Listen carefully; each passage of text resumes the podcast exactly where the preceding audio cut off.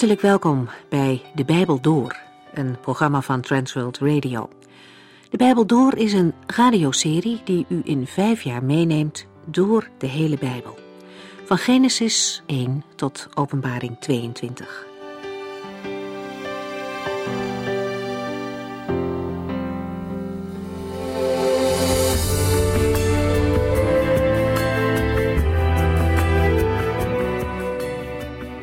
We zijn in deze serie bezig met de eerste brief aan de Thessalonicenzen die Paulus heeft geschreven. In hoofdstuk 2 gaat het over zijn eerste bezoek aan deze stad en het goede contact wat daar ontstaan is. De mensen in de gemeente hebben het woord van God van harte aangenomen en daarmee een grote plaats in het hart van Paulus gekregen. De vorige keer ging het over de gevolgen van hun bekering tot Christus. Zowel van hun Griekse landgenoten als van de Joden kregen zij het zwaar te verduren. En toch gaven ze niet op. Hun jonge geloof is sterk en zij blijven vertrouwen op de Heer. Paulus noemt vervolgens expliciet de houding van de Joden die proberen te voorkomen dat het evangelie van de Heer Jezus verder verteld wordt. Zij probeerden Paulus en de zijnen uit alle macht het zwijgen op te leggen. Maar ook de nieuwe christenen kregen van hun kant zware tegenstand. Hoewel Paulus er duidelijk over is dat God dat zal oordelen, hebben we de vorige keer ook gezegd dat hij en anderen nergens in de Bijbel oproepen tot haat jegens het Joodse volk. Integendeel, het feit dat andere volken nu deel hebben gekregen aan Gods genade, heeft als doel hun jaloersheid op te wekken, zodat ook zij zich tot God zullen bekeren. Deze gedeelten bepalen ons ook bij de vele gelovigen die in onze tijd lijden onder vervolging, waar dan ook in de wereld. We mogen bidden voor hen om veel vrijmoedigheid en kracht om vol te houden. Zoals het getuigenis van de Thessalonicenzen voor velen om ons heen, waaronder ook voor Paulus een bemoediging was, zo mogen de verhalen uit de leidende kerk ons ook aanmoedigen om dicht bij de Heerde te blijven. We zijn nu toe aan hoofdstuk 3 van deze brief.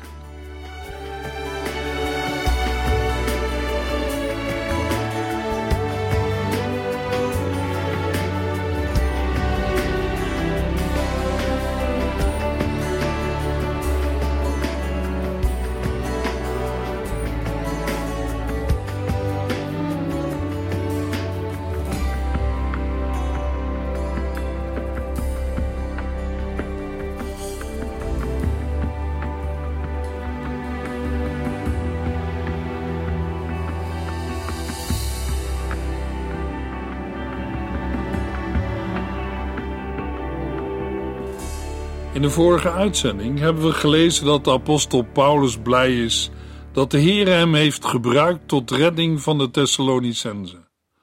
Aan het slot van 1 Thessalonicense 2 schrijft de apostel aan de gelovigen in Thessalonica: U bent onze trots en beloning. U geeft ons hoop en blijdschap.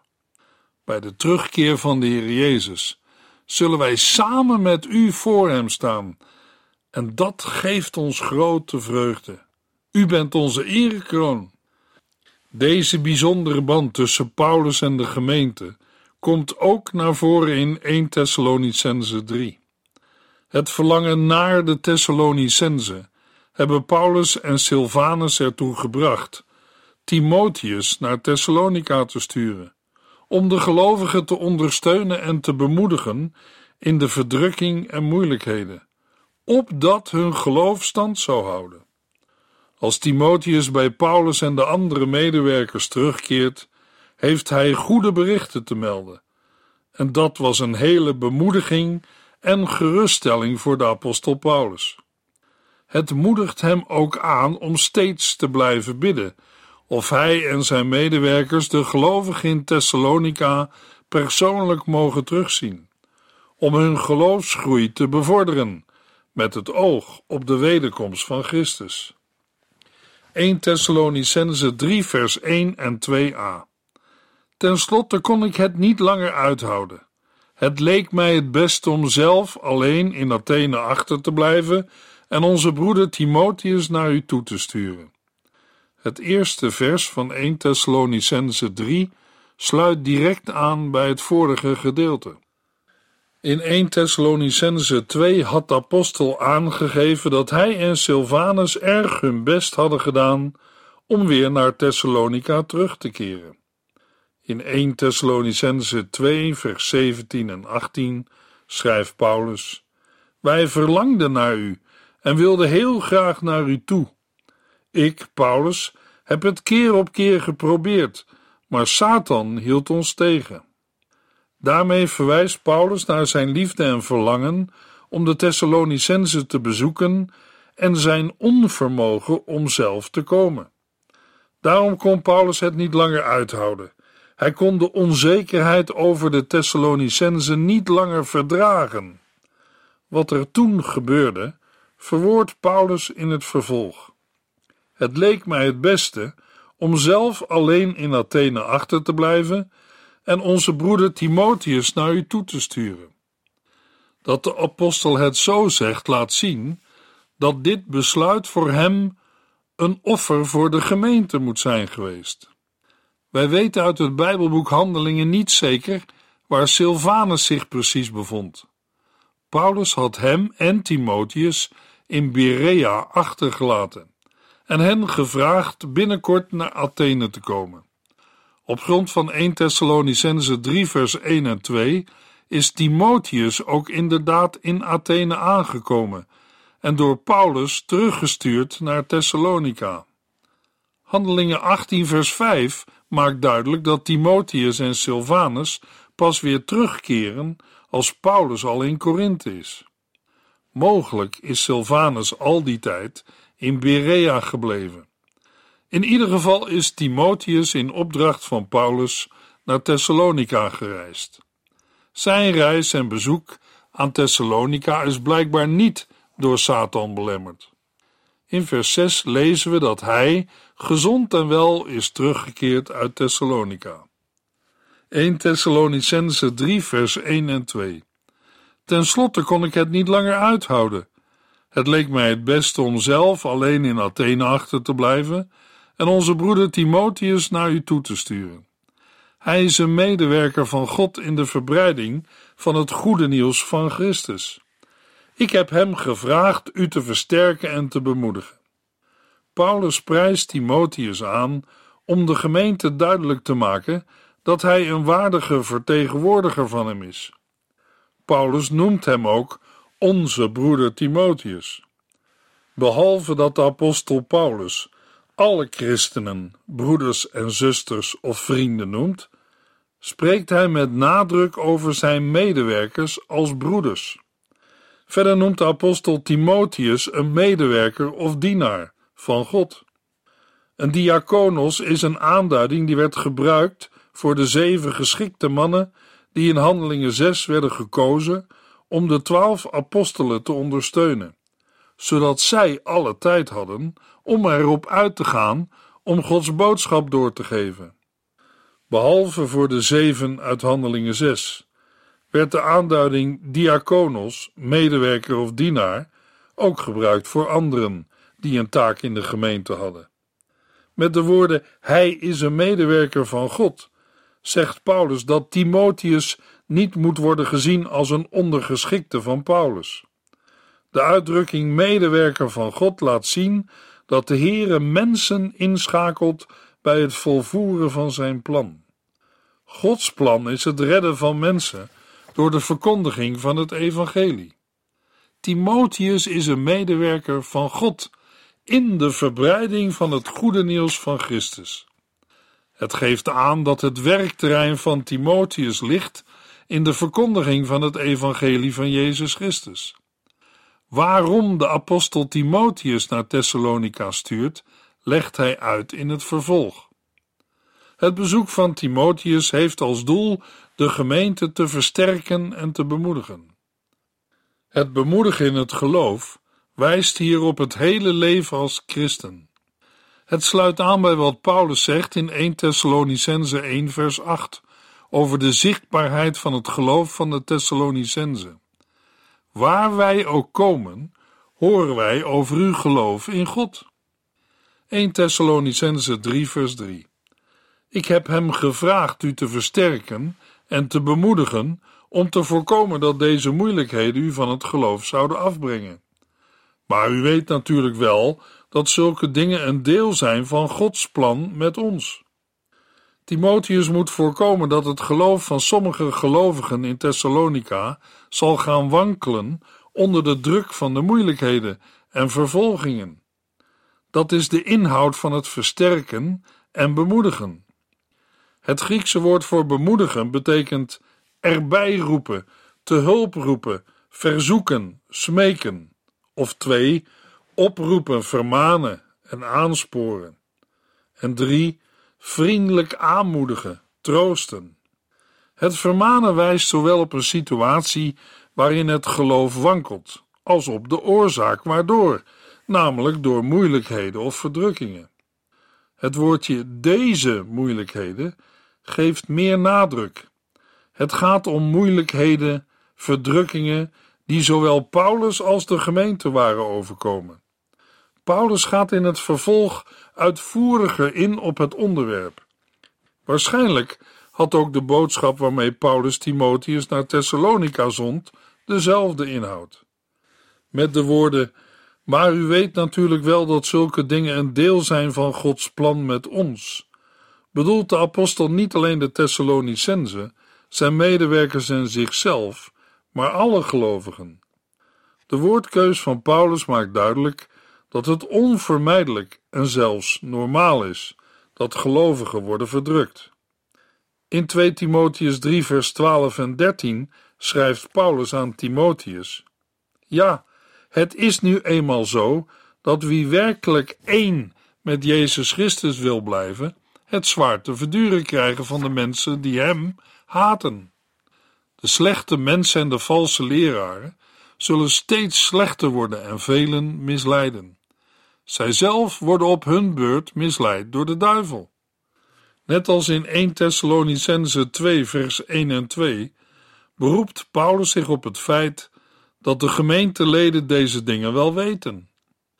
Bij het lezen van vers 3 kan het als een verrassing overkomen dat we aan het slot lezen dat moeilijkheden en verdrukkingen een deel zijn van Gods plan met ons. Toch hoeft het een gelovige niet te verbazen. De oude Simeon had het al tegen Maria gezegd.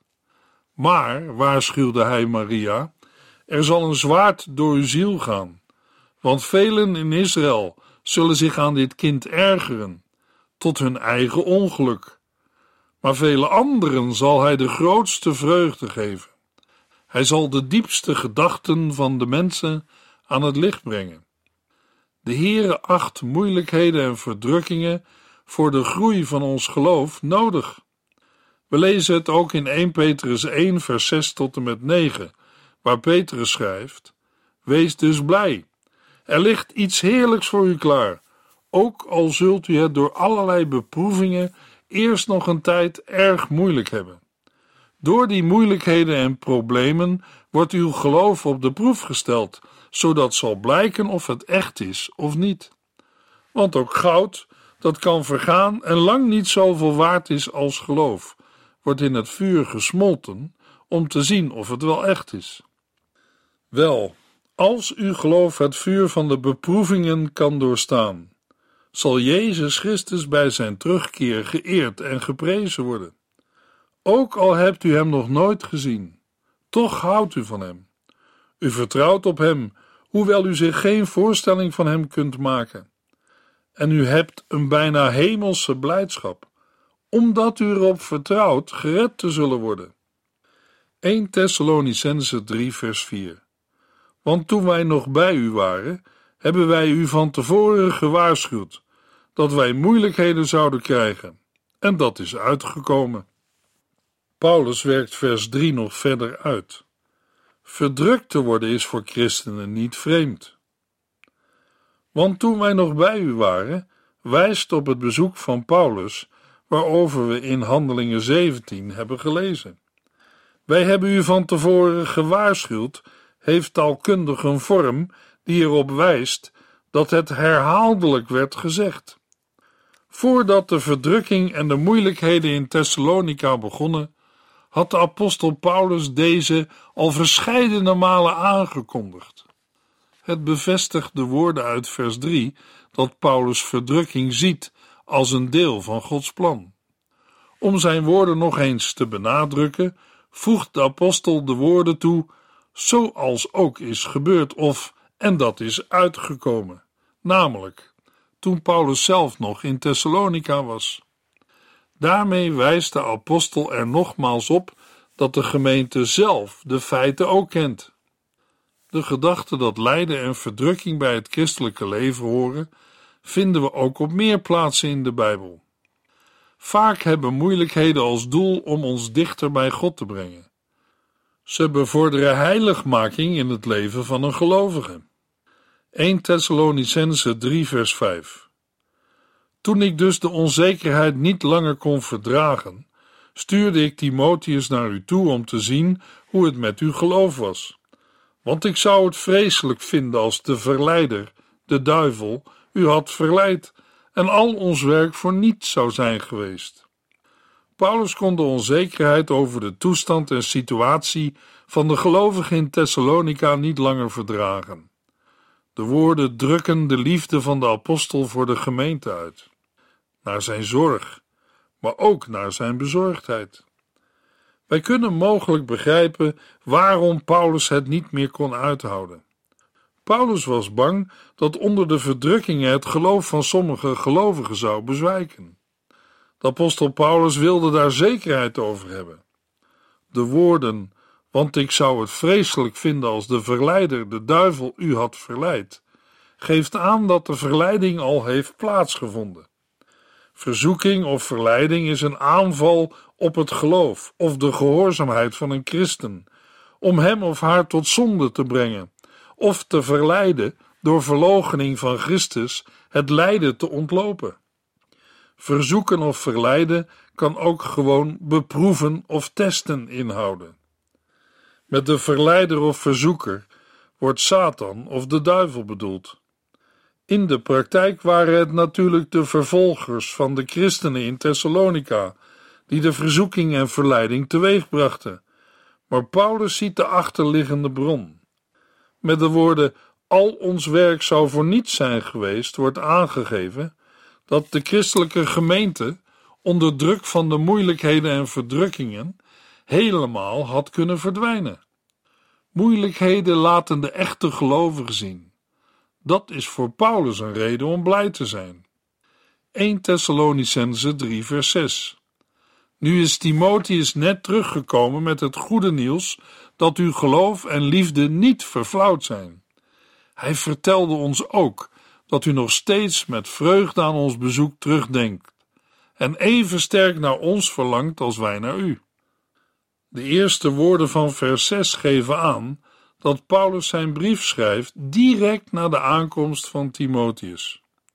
Het Griekse woord voor het goede nieuws wordt in het Nieuwe Testament altijd gebruikt voor de verkondiging van het evangelie. Maar in 1 Thessalonicense 3 vers 6 heeft het zijn oorspronkelijke betekenis, het brengen van een blijde of goede boodschap. Natuurlijk houdt goed nieuws over de gemeente ook verband met het evangelie. Timotheus heeft verteld over het geloof en de liefde van de gelovigen in Thessalonica. De hoop wordt niet genoemd, want daar ontbreekt nog iets aan en daarover wordt in het vervolg nog verder onderwijs gegeven. Het bericht van Timotheus ging ook over de goede herinnering die de christengemeente nog steeds aan het bezoek van Paulus en zijn medewerkers heeft, ondanks het feit dat de apostel zelf niet kon komen. De gemeente verlangte naar Paulus te ontmoeten, net zoals Paulus ernaar verlangt hen te ontmoeten. 1 Thessalonicense 3 vers 7 u zult wel begrijpen, broeders en zusters, wat een geruststelling uw geloof voor ons is, nu wij zoveel moeite en zorgen hebben. Paulus wilde de gelovigen in Thessalonica bemoedigen door het sturen van Timotheus. Maar nu ontvangt hij zelf bemoediging. Terwijl Paulus in Korinthe verdrukking, moeite en zorgen ondervindt, is hij erg bemoedigd door het bericht uit Thessalonica dat de gelovigen staande zijn gebleven. moeite en zorgen betekenen in vers 7 hetzelfde, namelijk uiterlijke problemen en vervolging. Zoveel wijst op verschillende problemen, waarover het Bijbelboek Handelingen ons niets vertelt. Wel vermeldt Handelingen latere uitbarstingen van vervolgingen in Korinthe. Ook Paulus heeft bemoediging nodig, en de Heere bemoedigt hem met de goede berichten van Timotheus. 1 Thessalonicense 3 vers 8 Wij kunnen alles verdragen, zolang wij maar weten dat u zich niet van uw trouw aan de Heere laat afbrengen. Paulus ervaart de bemoediging en troost als een nieuwe impuls van kracht, een opleving. Meermalen beschrijft Paulus de gevaren van het leven als apostel als een voortdurend sterven.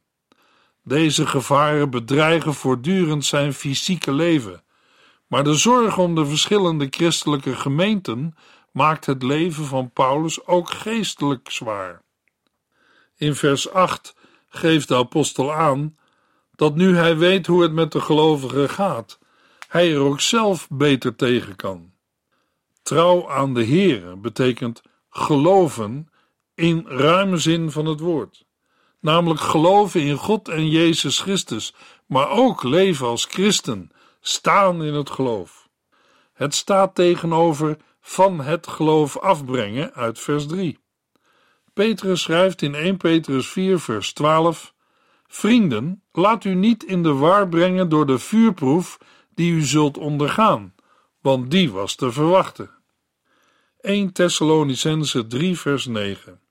Hoe kunnen wij God ooit genoeg voor u danken en voor de blijdschap die ons in onze gebeden geeft? Met een retorische vraag maakt Paulus duidelijk dat hij God nooit voldoende zal kunnen danken voor de troost en blijdschap die hij heeft ontvangen. Paulus dankt niet de gemeente, maar God. Hoe kunnen wij God ooit genoeg voor u danken? Paulus verheugt zich in zijn gebeden, dat wil zeggen voor Gods aangezicht over de gemeente. De gedachte daarbij is dat God op zijn troon zit en Paulus in gebed voortdurend voor hem verschijnt. Dat kan hij nu met vreugde en blijdschap doen. Blijdschap wordt in de Bijbel vaak geassocieerd met leven en verdriet vaak met de dood. Toch doet verdriet het vermogen van het hart tot blijdschap toenemen. Paulus wordt er dankbaar en blij van als hij bidt en dankt voor de Thessalonicense. 1 Thessalonicense 3 vers 10 Dag en nacht bidden wij vurig voor u en smeken wij God u weer te mogen zien om mee te werken aan de versterking van uw geloof. Bij alle vreugde en dankbaarheid blijft Paulus toch bidden om een mogelijkheid de Thessalonicense te bezoeken.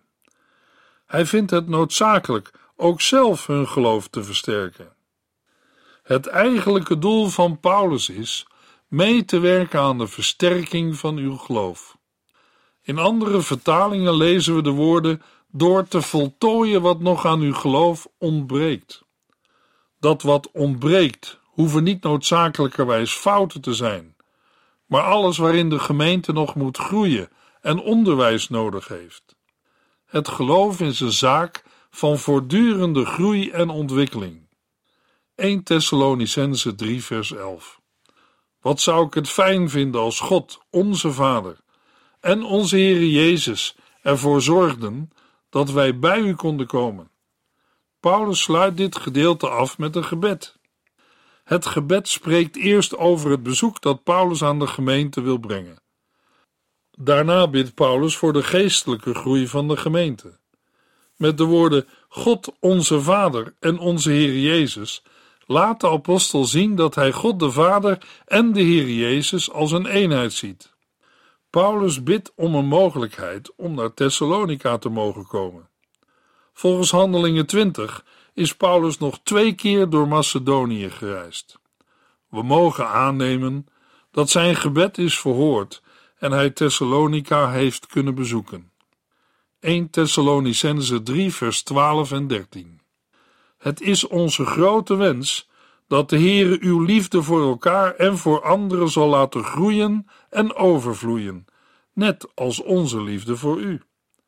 Mijn gebed voor u is dat onze God en Vader uw geloof sterk zal maken, zodat u op de dag waarop de Heer Jezus terugkomt, met alle die bij hem horen, sterk, zuiver en heilig zult zijn. Aansluitend bidt Paulus ook voor de gemeente, dat de Heere hen zal versterken, zolang zijn bezoek nog uitblijft. Zal later groeien en overvloeien, geven beide een vervulbare wens aan.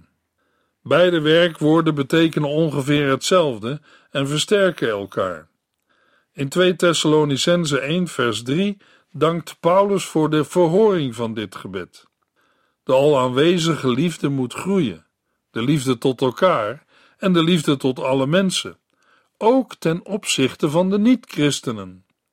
Het laatste gedeelte van vers 12 heeft geen werkwoord.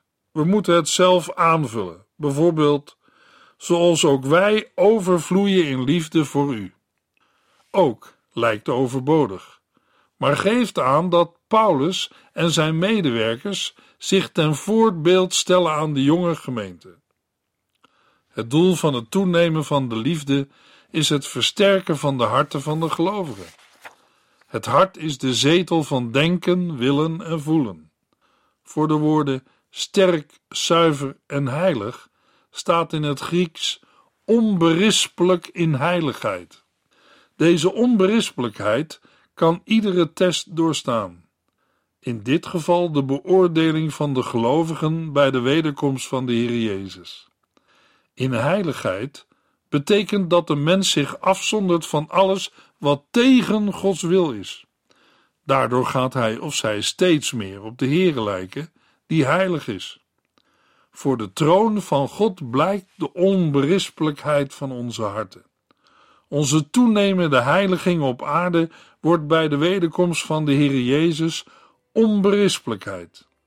In vers 13 wordt het definitieve eindoordeel verbonden met de dag van de wederkomst van Christus. In de volgende uitzending lezen we 1 Thessalonicense 3 vers 13 tot en met 4 vers 8.